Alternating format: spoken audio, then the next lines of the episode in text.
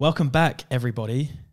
One year and I think two or three weeks later since we launched or released our, I was about to say most recent Newman Rose podcast, but episode three. I guess technically this is episode four, No, I'm going to say season two, episode one. season two, episode one of the Newman Rose podcast. Joined, of course, with Miss Cassidy herself, the Rose to the Newman Rose.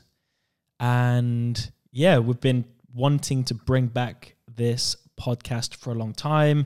We have a lot of messages still to this day saying how much they were getting from the first few that we did. So we're bringing it back now.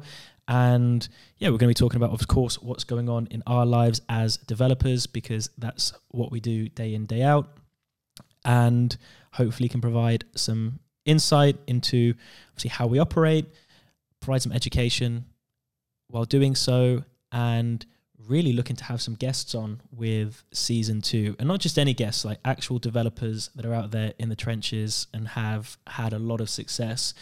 And one thing I'm very conscious of with property developers, a lot of the most successful developers aren't on social media. And unless you're really deep in the game, you're unaware of who they are. So I'm well, we both have we're both aware of that. We both know a lot of developers, and so I'm very keen to pull them into the spotlight and share, course, what they're doing and and their lessons with you guys, so you can get the lessons without the scars. So, yeah, Rosie, how are you?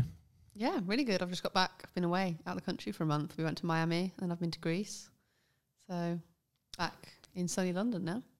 So yeah, we're at my place here in in London. I don't know how much you can see behind us, but we went to Miami at the start of July for I want to say it was about ten days, maybe, for a Grant Cardone event. Now I know Grant is a very polarizing figure. We won't talk too much about it, but there's no doubt he's had a lot of success. One with his business and his his 10x brand, but then also his his real estate company. And so I'm a big believer that you can learn something from everyone, even if you don't agree with everything they say and do. And of course, there's a lot we could learn from Grant. So we were just keen to kind of get in a room, get out the country, and um, yeah, get in room with Grant and, and see what we could learn. But maybe that's a topic we can dive into for another time. But what did you think, Rosie? 'Cause I've, I've followed Grant for like seven years Yeah. or eight years, and so I don't. I'm not a super fan, but I can really respect what he's done, especially seeing over the last seven years how he's built it. But Yeah. you were a little bit I think um, this, yeah, this is my first like proper exposure to Uncle G, as we call him. Um, it was really, really good. Just to see the scale of that operation was awe inspiring. And obviously, what they've done across all their different businesses is unreal. Um, and not only that, like now that we're in the space of um, raising some equity, which maybe we'll talk about on this podcast, seeing what they done, we were just like, wow, we need to make you feel small, pretty much. Yeah, for sure. And um, one of the things, the mindset I had going in, and I said this to you, Rosie, before we went into the first the first day of the event, was a, a lot of the time with these people, you can learn just as much by watching what they do Yeah. and watching how they operate, rather than listening to what they say. And for me, that was that was what I was interested in. I was in, yeah, w- whatever he's teaching is cool. It wasn't actually super detailed. It was it was pretty like high Surface level, level, surface yeah. level information, but understanding obviously how they operate and looking at the business model was was pretty impressive. But And Miami's a cool city, so Miami is cool. So yeah. Um, I guess one thing we wanted to do in, in this podcast, of course, with Newman Rose, we've got various projects going on. Some we can't talk about too much still because of planning, and I mean planning has been the bane of our lives. But of the one that is probably on the brink of construction, starting finally, is our site in Cambridgeshire Yep. for 17 units. It's 12 detached houses at three and four bedrooms, Mhm. five affordable. Yep. We would have talked about it last year on season one of the one, podcast. calling it now. And at that point, we would have literally just have had the ball rolling. Yeah. So I guess maybe what I want to do is kind of for us, Rosie, to explain where we're at, but also think back to kind of like 12 months ago everything that's happened from then until now with the planning, the debt financing, the Mhm. investors that we work with, the construction side of things, and all of the moving parts that have led us to get to this point, why it's taken so long, but also the lessons that we've learned Yeah. that if we were to do this process again, um, what, would we do? So I don't know where you want to start, but do you want to give some context into kind of where we're at now with the deal? So right now we have issued letter of intent to our main contractor, Mhm. and so which basically means we're now working up to formally sign the build contract. We're hoping to be on site sort of mid to late September, so sort of you know six weeks time, um, subject to a few other things falling in line. But if not, it's you know pretty imminent, which just feels like forever in the making, but um, will be really surreal and amazing when we actually break ground that first day. Um, so yeah, as of right now, we're like it's quite full on. Um, all of the pieces, like the funding, the planning, the construction, all the final stages, all come together sort of at the same time. Um, so yeah, we're nearly ready to to get going on site. Cool. So for con- so for con- context of what the deal is or how we kind of purchased and acquired it. So if you want, I want to go into the full story of how we came across the deal, but we bought the piece of land. It's two and a half acres in a village called Isleham in Cambridgeshire. Really cool little village. And when we came across it, it had outline planning permission for the same 17 units, very similar layout to where we're at now. And in fact, while it's in my head, if you go over to my Instagram, maybe we'll put it on Rosie's Instagram as well. We Yeah. just had the CGIs come through, which we're super, super happy with. Mm-hmm. That they look super photorealistic and we're really, really happy with the design. But when we bought it with outline planning permission, the drawings, the designs did not look like that. No, not at all. The kindest way to put it that we describe it is they're very uninspiring. And we have essentially, from the process of getting outline planning permission to full planning permission, wanted to redesign the layout slightly, but more so the house type, specifically the upstairs, to increase the overall square feet, therefore increasing the, the GDV. Yeah. Um, and not only square feet, just the, the aesthetic of the, the design and the site as well. To Not really, only that, it's the usable space. So yeah, part of what so obviously we've added square footage which is great but we've actually from what was existing Mhm. utilized it to be usable because the designs as proposed the roof construction meant that there was you'd have to you know be like three and a half foot tall to be able to properly live in this um, property so we've added square footage but actually all of the square footage now is um, fully usable whereas in the other design maybe only 60% of the square footage was usable. So we've corrected some fundamental flaws as well as obviously adding value. So it, it's it was like a two prong attack. So do you want to? I mean, do you want to explain the specifics from a construction perspective of how we've actually done that with the the top floor?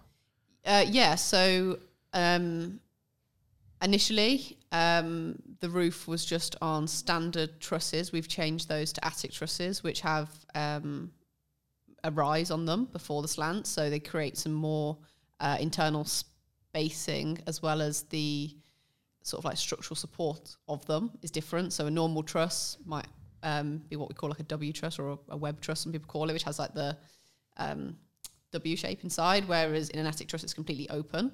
Um, on the old design, it was off of sort of a converted W, so it was smaller internally, whereas this purpose-built truss meant there's more space.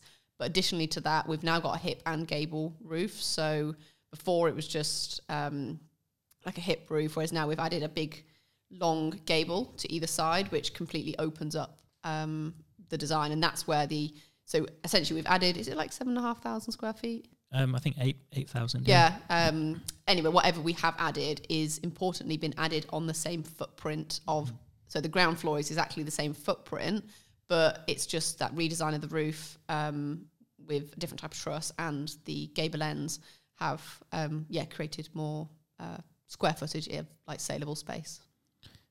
So in simple terms, that I'd understand would be if you imagine like a dormer bungalow. That's what it was like before.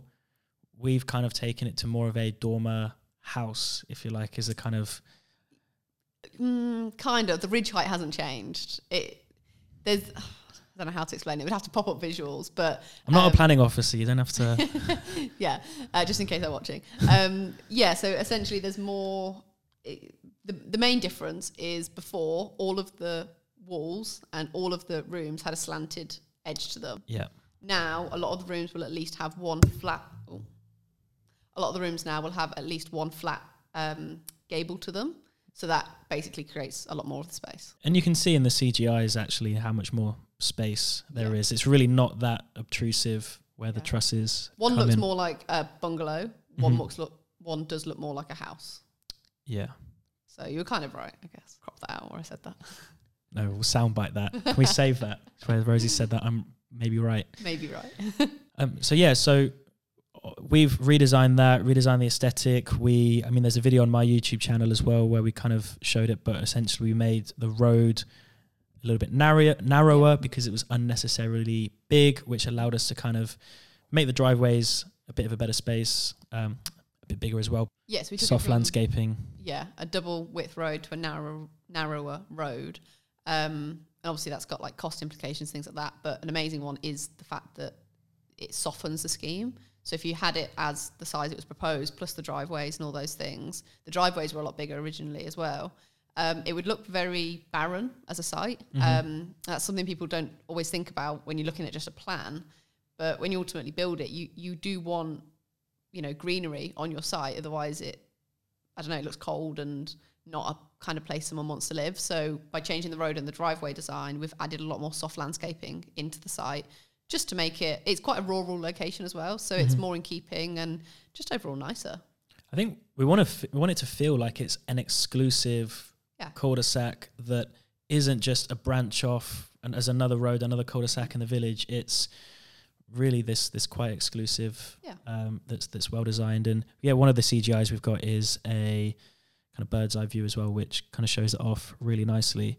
So yeah so that's the process we've essentially been through with the redesign going from the outline to the full. Now it wasn't all under reserve matters application was it? No, so it was actually what's called a Section 73 amendment to planning to um, link to the outline, um, which basically meant that we were requesting to amend the condition which related to the plans that we had to abide by. So we resubmitted a different plan, basically being obviously our designs. And by that being approved, we now essentially have like an outline but with our plans instead. So we still had to submit our reserve matters, which is in now, um, which is for the landscaping. But obviously, we couldn't submit that until the section 73 was approved because, as I mentioned, the landscaping changed. So yeah, once we have that, we have our full planning. So I want to loop back to that, but essentially by doing this redesign, although it's taken us so long to do, essentially what it's allowed us to do is taken the what was originally a projected GDV of about six and a half million, if we go back to our very original uh, appraisal when we first offered on the site, to now pushing up to kind of eight and a half, or maybe if depending on what happens with prices, uh, we're being conservative, eight and a half could be closer to, to nine million pound GDV, and it's added another about million pounds to the bottom line profit margin, Mhm. which although we've been sat on the site on a bridge loan, which comes to the end of its term in a few weeks, actually, um, it's been well worthwhile because of that added value. Could it have happened a lot quicker? Yeah, there's been, of course, a lot of bureaucracy with planning. So coming back to what you said about the the section 73 and the reserve matters, what we originally did was we submitted both at the same time. Yeah. And I mean, the council have been a nightmare, surprise, surprise. And they essentially then said, well, they said what? So initially, they initially we asked them, can Mm-hmm. we do them at the same time in tandem?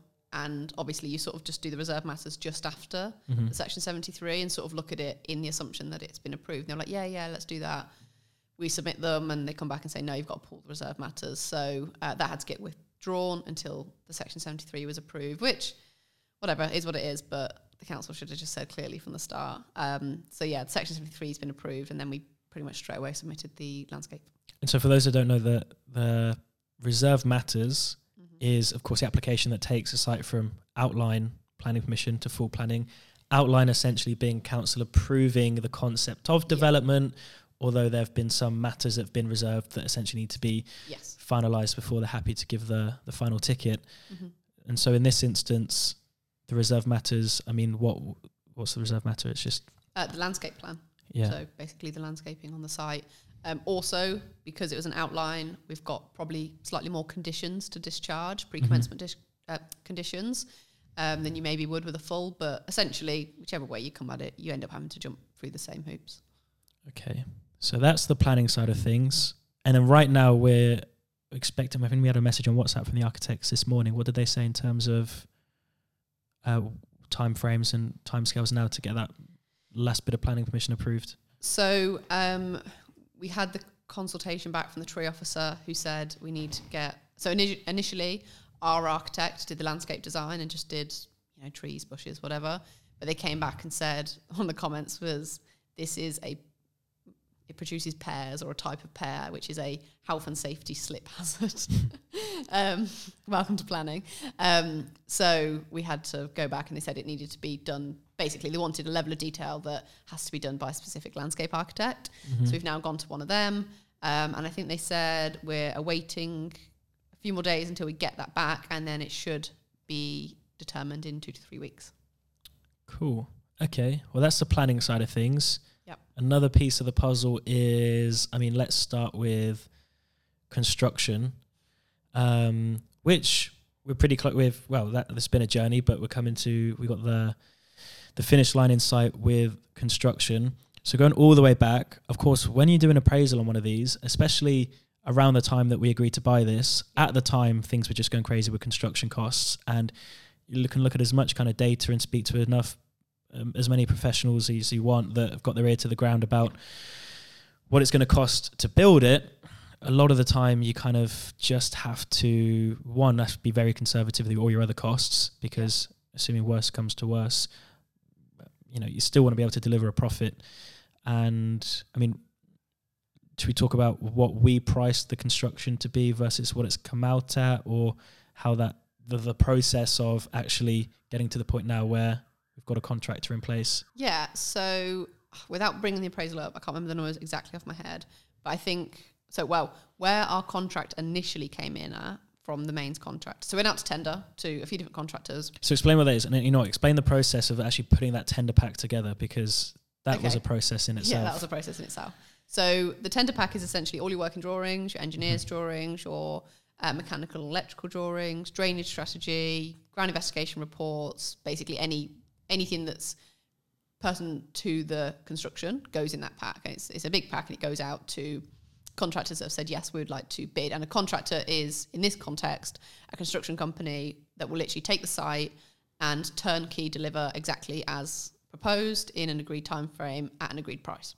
So we go out to them and then they take eight, ten weeks to come back. They got price it all, they go to their suppliers and come back with here's our proposed price. Um, getting that tender pack together took a while um, because we had to get some drainage approved with the council and they were being a little bit difficult. And then we were trying to get the road adopted initially. They were being difficult. Surprise, surprise. There's a recurring theme there's, a, here. there's a theme here. Um, eventually, we went with an unadopted road because it doesn't need to be adopted just to save time. Um, and eventually, we got the prices back. When they first came back, I was just like, shit. they they were over budget, um, and I had an initial moment where I was like, oh god, like. Mhm. w- What's the solution here? Um, I think they were basically one was really really high, which just could never work, and one was um, the contractor we're now going with was basically five million pounds on. We needed it to be like four point three Yeah. was what our appraisal had across the different professional fees and contingencies and everything. We had basically just over 4.3 allocated, and ours came in at five. and I was like, that's a lot of money to save. Um, so at first there was a panic. Um, but then when I actually started working through and um, looking at what had been allowed for, there was some over allowances, there was some miscommunication, there was the opportunity to change some spec in some areas. Basically, we're now two hundred thousand pounds over where we initially were at, but um, We've actually made up a lot of money elsewhere. We've made up a lot of money elsewhere. One from the increase in the land value. The offers for the affordable housing are like £160,000 higher than expected. And I'm still working on more savings. That's just where we are right now. Just today, I got another like 25,000. So give give some examples of of the savings that we got and how you spotted them. Um, so it was a combination. wasn't just me. Sometimes the contractor suggested things. Sometimes the employer's agent. Um, it was a combination of everyone looking at it from different angles. Um, there were some over measures, so just like on the brickwork and things like that, where they had you know allowed too much. So there was just some savings from corrections. Um, we changed from aluminium windows to UPVC, so just a different type of window. I think it saved like twenty six thousand pounds. Um, we had a particularly expensive type of like uh, patio slabbing, Mm-hmm. so that got changed. Uh, one of the drainage routes was particularly expensive, and we changed it to a trench along the back of a few um, houses, which does mean we then have to put like a maintenance company in place. But I think it saved like thirty something thousand pounds, so it's worth setting up a little limited company for it. Um, and yeah, and then some other things were just smaller things like um, changing the um, PC sum for tiles from 50 to 30 pound a meter square. But once I looked at what prices we can get things from, you know, pl- brands like Porcelanosa for good quality porcelain tiles, we could get it comfortably within the pricing. So, and they were maybe like 3,000, 4,000 pound savings. But whenever you get a contract in like this, where in our case we needed 700,000 pounds, it's not one thing or even like two or three things that save 700,000 pounds. It is Aggregation of marginal gains to be cliche. Yeah, no, it, no, it, it really is. Yeah. I think the highest saving at any specific element was like forty thousand pounds. So it was a combination of so many little tiny changes. And even with windows, for example, on, on 17 houses, I mean, how many windows are going to be across the whole site? And then. Just, yeah, a few savings on, on windows, doors.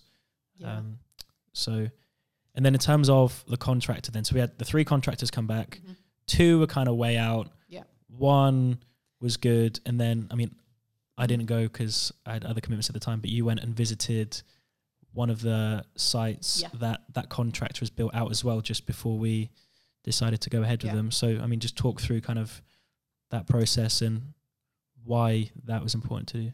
Yeah, so we went to the site, one to meet the guys. Mhm. Um, one of them was on holiday, but one of the main guys, Nick, we met. Um, and yeah, to see some of their work. So we, I did actually take Ollie with us, and we re- we recorded some more for internal purposes, but because it was another developer, we didn't obviously share it publicly.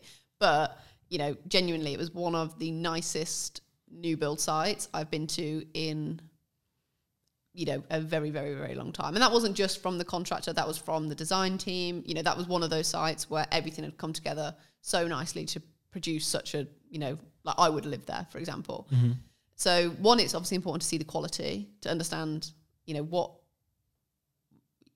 what did they expect. So then i would ask certain questions with a certain like question i wanted a certain answer if that makes sense. I knew what the answer i wanted was and every time they gave me Mm-hmm. the answer I wanted to hear, which just like instilled confidence in me, if that makes sense, in, in what they were doing. And then afterwards, we went into the site cabin, just discussed where we were at with the build. And I basically said, look, we're too high.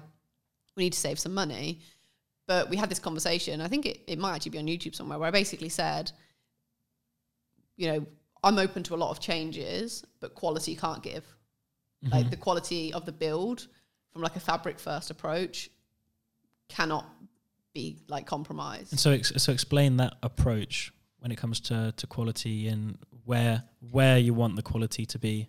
So a lot of people think, oh, you know, I want the expensive Neff or Siemens or Miele appliances versus, you know, maybe a, lower grade Neff or like an AEG, which, yes, don't be wrong, obviously there is a difference.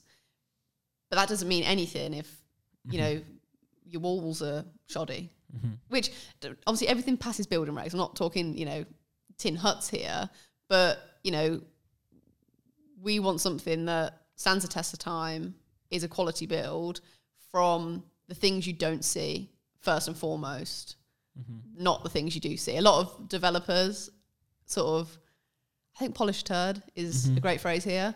They put a shiny kitchen in to hide the fact that behind the scenes it's not the quality we want. Whereas they were from a, you know, a fabric first being the building first, and then what you put in it sort of not doesn't matter. It obviously still is important. We're still going to put nice kitchens in, But personally, I would rather compromise on, you know, a slightly cheaper stone worktop and slightly cheaper appliance than change from, you know, Mhm.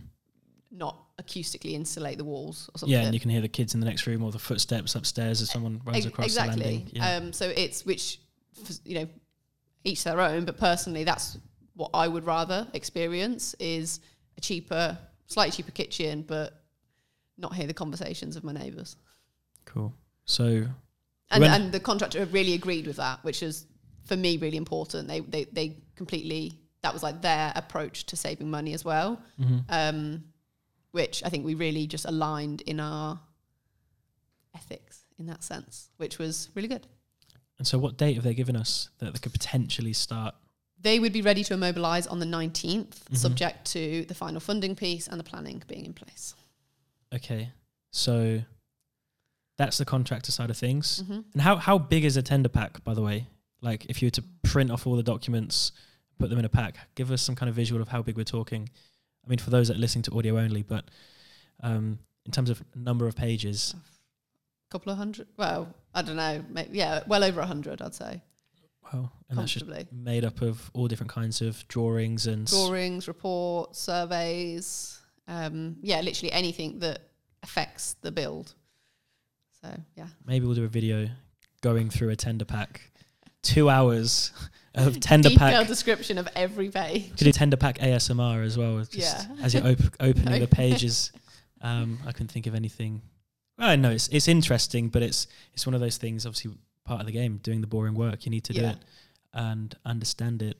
So that's planning we've discussed. That's the Mhm. contractor route we've discussed. Obviously, we're going main contracts Yeah. to route. We don't want to be Rosie and I don't want to be on site ordering bricks and windows and making sure the plumbers turn up on on the right day at the right time. Our time is better spent elsewhere. We'd rather pay a main contractor that's going to take a healthy margin out of this, Yeah. but it's going to allow us to to have so much and more. also, they're specialists in construction. Like I've got pretty good construction knowledge. Mhm. I wouldn't want to run a site. No, Not from aside from the fact that I don't, I don't have the interest to. I don't feel confident enough to Mhm. to deliver to the quality that we'd want to deliver to. Like we are not construction experts. We're property developers. We are not contractors. So Mhm. I always say like let your profession like let the professional do their role. And in this situation, the contractor is the professional at construction. So that's another reason why we're outsourcing it basically. And and this is one thing we've we've discussed today. We've had a team meeting today with a couple of the guys have come come down, and we've just talked about all different sides of the business. Obviously, with our education side of the business, which we don't talk about too much on this podcast, and maybe we'll talk about it um, in the future. We'll, we'll put some links in the description below this video or on on Spotify, on on iTunes, um, in the description too. But um, of course, a lot of what we teach and wanted to continue to teach and actually shed more light on for our students that are in the development game that are some are just starting their business and Yeah. whatnot is the importance of building out a power team because a lot of the time we find them coming i mean to me to you to whoever else Them uh, being the students. them, them being the students coming to us with with questions which are very specialist very technical questions and the reality is they're questions that need to be asked to a power team and Yeah. basically what rosie and i believe is that we are generalists in the sense that across every part of property developments whether it's planning strategy construction finance Design, acquisition sales. design, sales, general operations.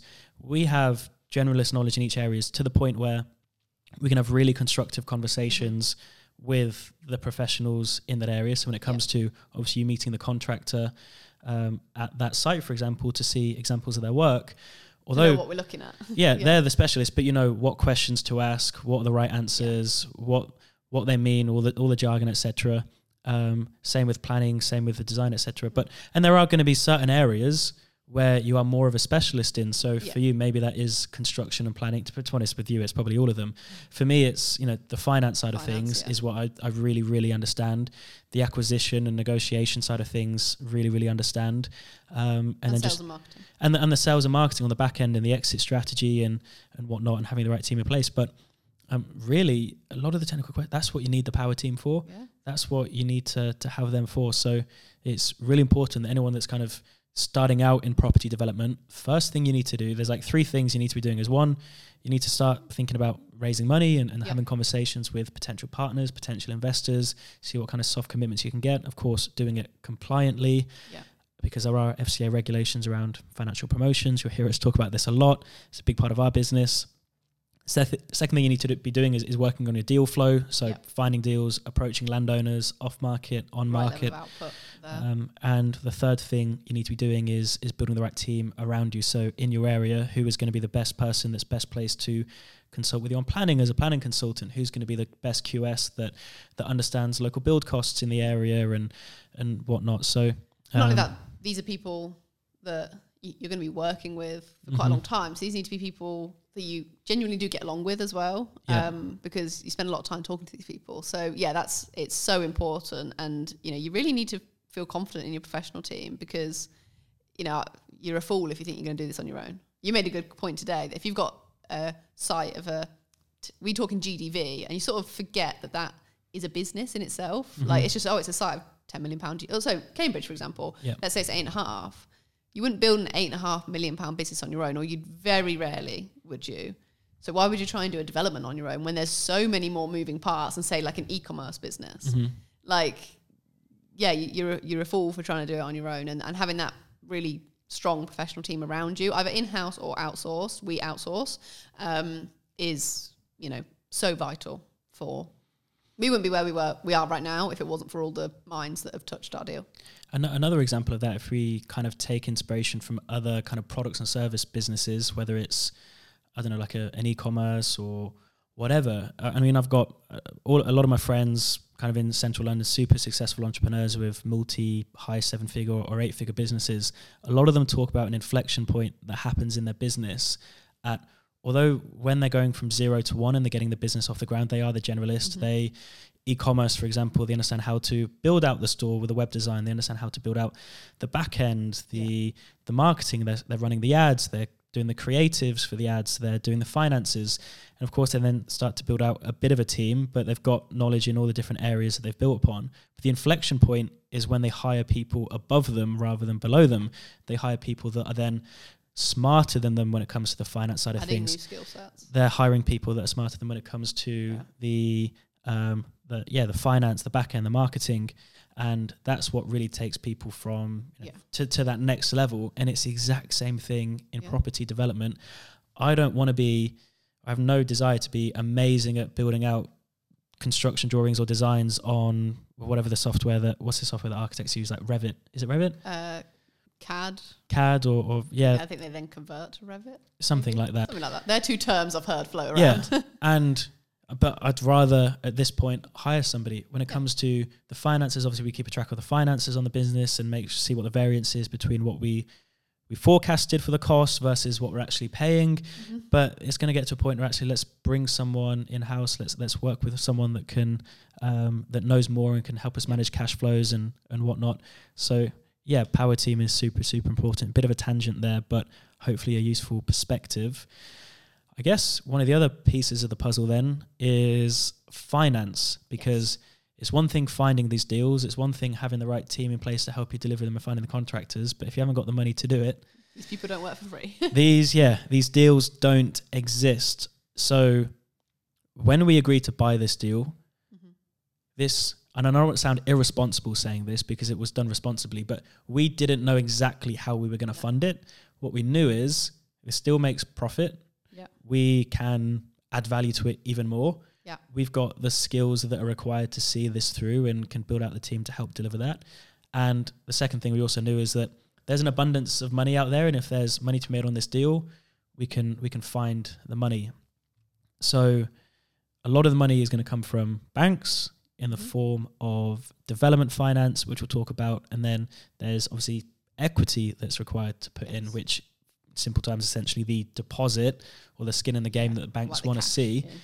And I mean, these are big deals. So the equity requirement of this deal is is a million quid or so, something around that. I think is a little bit over, um, or maybe a little bit less. It's around a million. We've raised Yeah. we've raised a million, and if we need to raise a little bit more, we will. Yeah, I think but a million plus the cash we've put in, so probably like one one point two. Exactly. So these bigger deals, Rosie and I, we've obviously got capital, but don't want to put them all into this deal. We'd rather, from a capital allocation perspective, we've got other deals that we're taking through planning, which is where the money's at risk a bit more. We'd rather use our own funds for that rather Yeah. than in- Investor investors' funds. funds. If we were to use investor funds for planning because of the risk, it's also high reward for the investors. Mhm. It means the money is very expensive. So we want to leverage other people's money and, and bring in equity partners. And with that, there's a lot of hurdles around compliance and collective investment Massively so. schemes, which um, a lot of other developers ignore. hmm For us, playing a long term game in the public eye, we want to make sure we're, we're doing everything by the book. One, because that's just one of the way the principles we live by, but also looking into the future, never at any point do we want somebody to to come back and look through all our deals and think, ah, you raised money illegally there. Those financial promotions were illegal. That was a collective investment scheme that was Yeah. unregulated. Not only that, we'd rather, hopefully, this is a small deal hmm relative to what you know one day we're going to do. I'd rather go through this like teething process because it has been painful learning to do all of this. Mhm. I'd rather do it now on a smaller scale than in the future. You know, obviously trying to do it for a multi, you know tens of million pound deal. That would be awful. Of course. And we actually ended up investing in two different companies Yes. as I don't want to say angel investors, but we put venture capital into um, two businesses, two startups that massively helped us. Yeah. But the whole financing side of, of property development specifically is a very broken industry. yes. If you want to go get a buy to let mortgage, there are plenty of mortgage comparison sites or a simple any mortgage broker on the street. They've all got similar access to the same kind of system. With development finance, for example, it's that the transparency just isn't there until recently. So we came across a company called Brickflow. Um, so shout out to brickflow.com Ian. and Ian Ian Humphreys, who we'll have on the podcast soon. Actually, Ian actually delivered a presentation at a an event we hosted for all of our students Yeah. uh, a couple months back, and like Everyone was mind blown. it. everyone was mind Even blown. Me, me and I was like, he just offers so many perspectives on de- development finance that we'd never thought of, and Yeah. really showed the difference of like. Um, you know, we'll, we'll get the we'll get Ian on and we'll run through some of the talking points let he had in that he- presentation. He's the best at it. and so make sure you subscribe for that one, of course.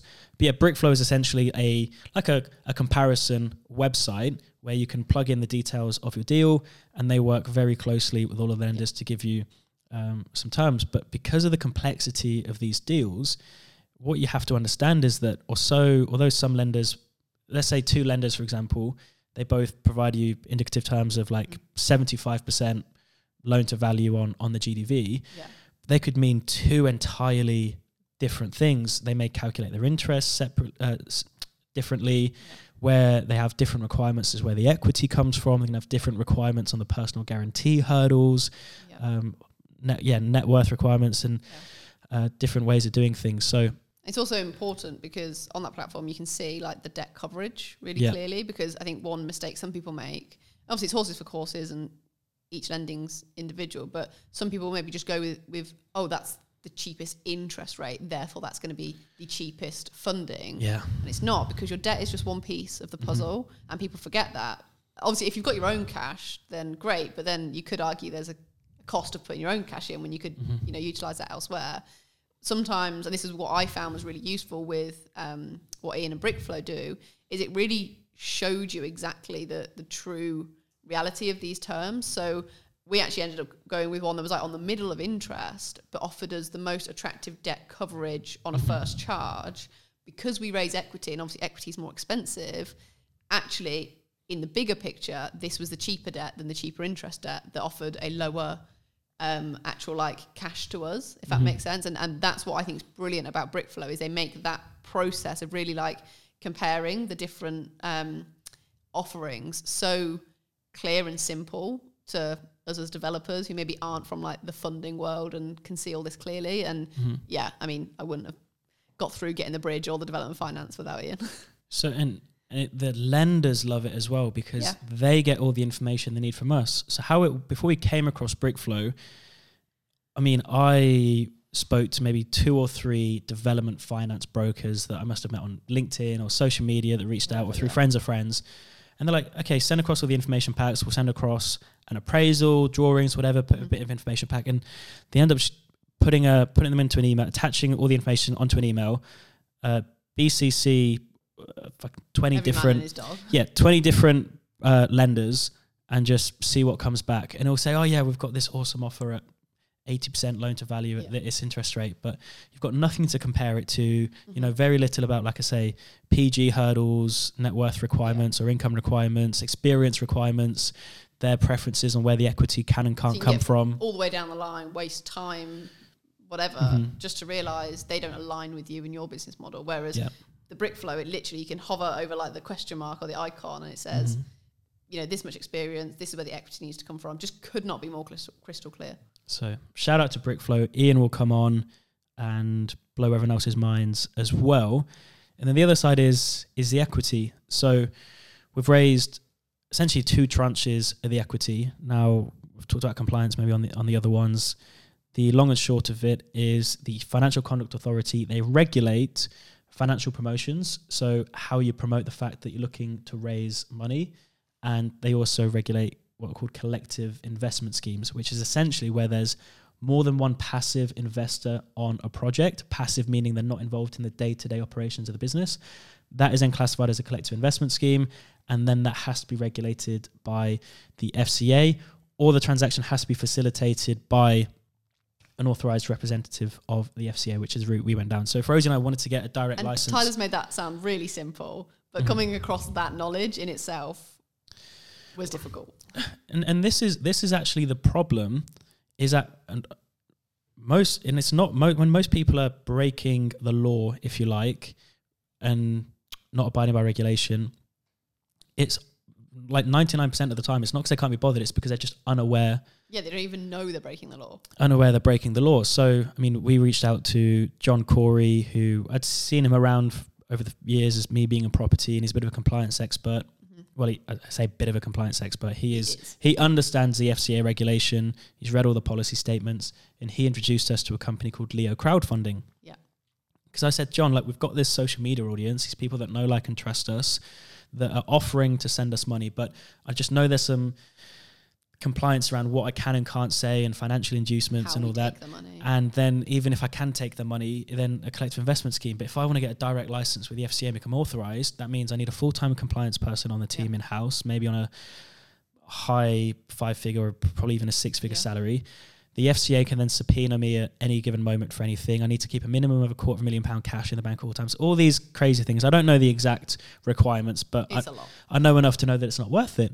And so John said, well, you can work with a company like Leo Crowdfunding, who are a crowdfunding platform for equity, not debt. So there are some crowdfunding companies like Crowd Property, for example, which I think is peer to peer debt. This is for the equity piece. And basically, Leo Crowdfunding are an authorized representative of another company that uh, their FCA principal, uh, which just basically means we can have multiple passive investors in a deal, put money in. So if we want to raise a million pounds, that could be 10 people putting a hundred grand into Yeah. the deal. And when I first heard crowdfunding, I was like, no, I don't want crowdfunding. I don't need that. We've got the investors. My opinion of crowdfunding was we like Indiegogo or Kickstarter, Yeah, where you yeah. just you put your project on the website and you hope People- that people share it on social media and people come in. I was like, no, we've got the investors, but we did what we call a behind the curtain raise. So it wasn't publicly advertised on the crowdfunding website, but it just meant everything was done. It was the compliance banner and facilitated what Yeah. we already had in a compliant manner, um, which was well so important, obviously, for doing the deal. So, so many benefits to it. Crowdfunding for equity and for property has actually hasn't been around for very long. The if you look at take Grant Cardone for example and what he's done with Cardone Capital, where he's able to go on Instagram, Facebook, social media every day and promote Cardone Capital and promote investment opportunities. So he's regulated by the Securities and Exchange Commission, the SEC, which is the the US's equivalent of our FCA. The SEC is a little bit more relaxed in terms of all Grant has to do is put a little bit of a disclaimer at the bottom that kind of all investments carries risk, etc. You could lose all your money in super small writing at the bo- bottom of the page, but Grant can do it. And although Grant is the most well known, actually in the US there are so many private property investors or individuals like myself and Rosie that are raising money like that and they have funds and they can raise money from social media. Yep. In the UK it's it's no one's done it yet or it's it's not been happening because of this regulation. But as these crowdfunding compliance solutions are starting to come to market, and Leo crowdfunding is only I think one of three in the UK that can do equity, and of the three, they're they're by far the best for for many different reasons. And um, yeah, so this this is the future. This is what we call the new breed of developer, where developers or, or property investors who want to raise money for their for their investment deals, they can get all their marketing material, all their financial promotions approved. They can then market it. They can then have multiple people come together on a project. In the US, they call it a syndication, but it's it's no different to how these big private equity firms operate. It's just being able to do it at a smaller scale. without the same massive buy-ins. So we did two different tranches. So it means like two different rounds of investment. We did the first one to get into the deal when we bought that uh, piece of land for 910 Ten. plus stamp. And we got a bridging loan for about 50, was it 50% loan to value? Yeah, but your interest comes off of that, so actual cash in is a bit less. Yeah. So we raised 400 or so, I think f- close to 500,000. I think it was 450 off the Yeah. top of my head for to get us into the deal. And essentially they are they are shareholders in the SPV because it's equity. Mm-hmm. A lot of people say, well, what security do you offer them? Well, it's it's, it's equity. So they, they become shareholders in the SPV.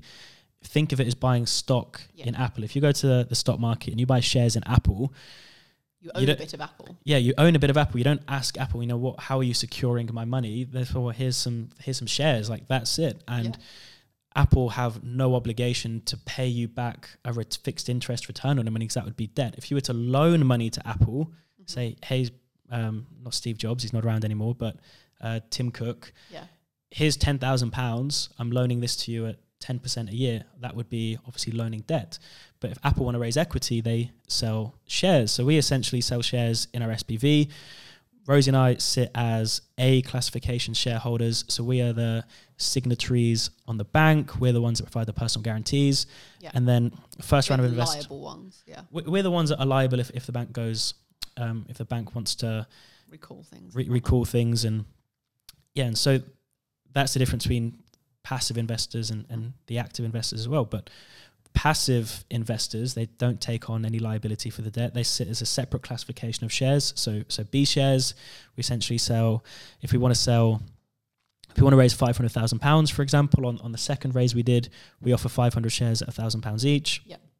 we can set a minimum investment and um, yes, we had the B classification of shareholders where we raised the money to get into the deal. And then as we're coming to starting on um, starting the project Yeah. now, we obviously need to raise that shortfall in equity. Well, just backtracking a little bit, when we first did the first raise, our initial funding strategy was debt in the f- development finance plus a mezzanine facility. True. So first and second charge. Coming round now, we've decided that although it's going to be more expensive, we would rather replace that mezzanine facility, which was like, I know, 18%, percent um, but was debt. Um, we'd rather replace that as equity, although ultimately it's probably going to cost us more. It puts us as being less exposed. So um, we could have raised it all, obviously, day one, but between you know now and back then, we, we've changed our debt funding model. So we're, we're basically t- replacing a, a second charge lending facility with equity instead.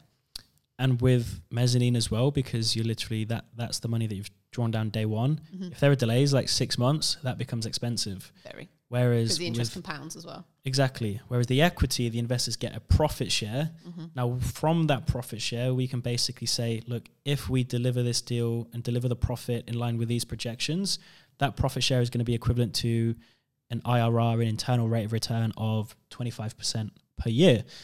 Of course, if the deal gets delayed, that IRR that we deliver to the investors comes down. Whereas if we had, obviously, if we were up to our eyeballs in debt, we'd still be paying the interest. So hopefully that makes sense to some of you. But yeah, and, and so until we knew what the we are going to be offered on the development loan, we didn't know what the shortfall in equity was be- between what we had currently in the site versus how much the banks were going to give us. It's about £500,000. So we've just about to close off a second round of investment. Again, haven't really promoted it publicly. Some of the investors have come from another deal that we were going to buy, which we've had to withdraw from currently. And maybe that's a conversation for a next podcast. Um, but yeah, so that's essentially a C classification of shareholders. We've raised a million pounds from probably about 10 or so different investors. I'm unsure on the final number, but we'll do a big debrief once we close that raise. Once we've closed that raise. And that was probably the biggest learning experience for both of us in this whole deal so far is learning that whole process, how to do that, how to do that compliantly. So that was like the the key learning curve for us. For sure. And it may sound like a lot of money in the grand scheme of things. It's probably it's not a lot of money compared to what we could have raised but we're just very careful on raising from the right people, yes. the right investors, um, understanding what is the best way to take, say, like a warm lead or even a cold lead mm-hmm. to an investor that's actually willing to hand over their money. What's the best kind of, I don't want to use the word sales process, but it kind of is. It kind of process. is a sale at the same of the day. But what is what is that deal cycle? What is the best way to do that? Is it doing project webinars? Is it getting on one-on-one calls, etc., etc.? So that was a learning curve, but having learned what we learned now, we're, we're confident we can do it at a much bigger scale. Yeah. But yeah, that's looking to close off. Maybe we'll do a f- another kind of podcast talking about the specifics of that because we've skimmed over the finance side of things a little bit. But and as you mentioned, we've also got the development finance in the background at the minute, just undergoing due diligence to buy out the bridge and fund the construction. Yeah. So we're almost there with that. I think they need a couple more documents from us and fingers crossed, in a couple of weeks, mm, a few weeks, couple, usually. Okay. um, Month and a bit. Yeah, we'll be ready to go. Stick a spade in the ground. Can't wait for that day. and then work on all the other deals we've got in the background. Yeah, that's that's the beauty of using a main contractor. The day we sign that contract and they start on site and funding's in place, planning's obviously in place, they just deal with it. Mm-hmm. And I just turn up and go, how are things looking? Cool. Go home again. So we can then, you know, really focus on where we want to go with the business after that. At the minute, all my time's taken up on bringing all these pieces together. Once we're on site, it becomes really hands off. Actually, like if I wanted, I'd never, I'd never have to go to site. Obviously, I would just because I like being on site. Um, but yeah, you can be really hands off and then dedicate your time back to what you're good at, which is hopefully yeah finding the sites, raising the funding, and growing the business. Perfect. So that's all that's been going on with the Cambridgeshire project. You can follow more behind the scenes on our Instagrams, which yep. we'll tag below. On my Instagram's Tyler Newman, Rosie Cassidy, and our separate YouTube channels as well. And then of course subscribe to this podcast for some pretty insane guests. The official or unofficial best podcast in the world. What was the intro you used before? Number one world's best property development podcast champion in the world. So yeah, see you guys on the next one. Bye.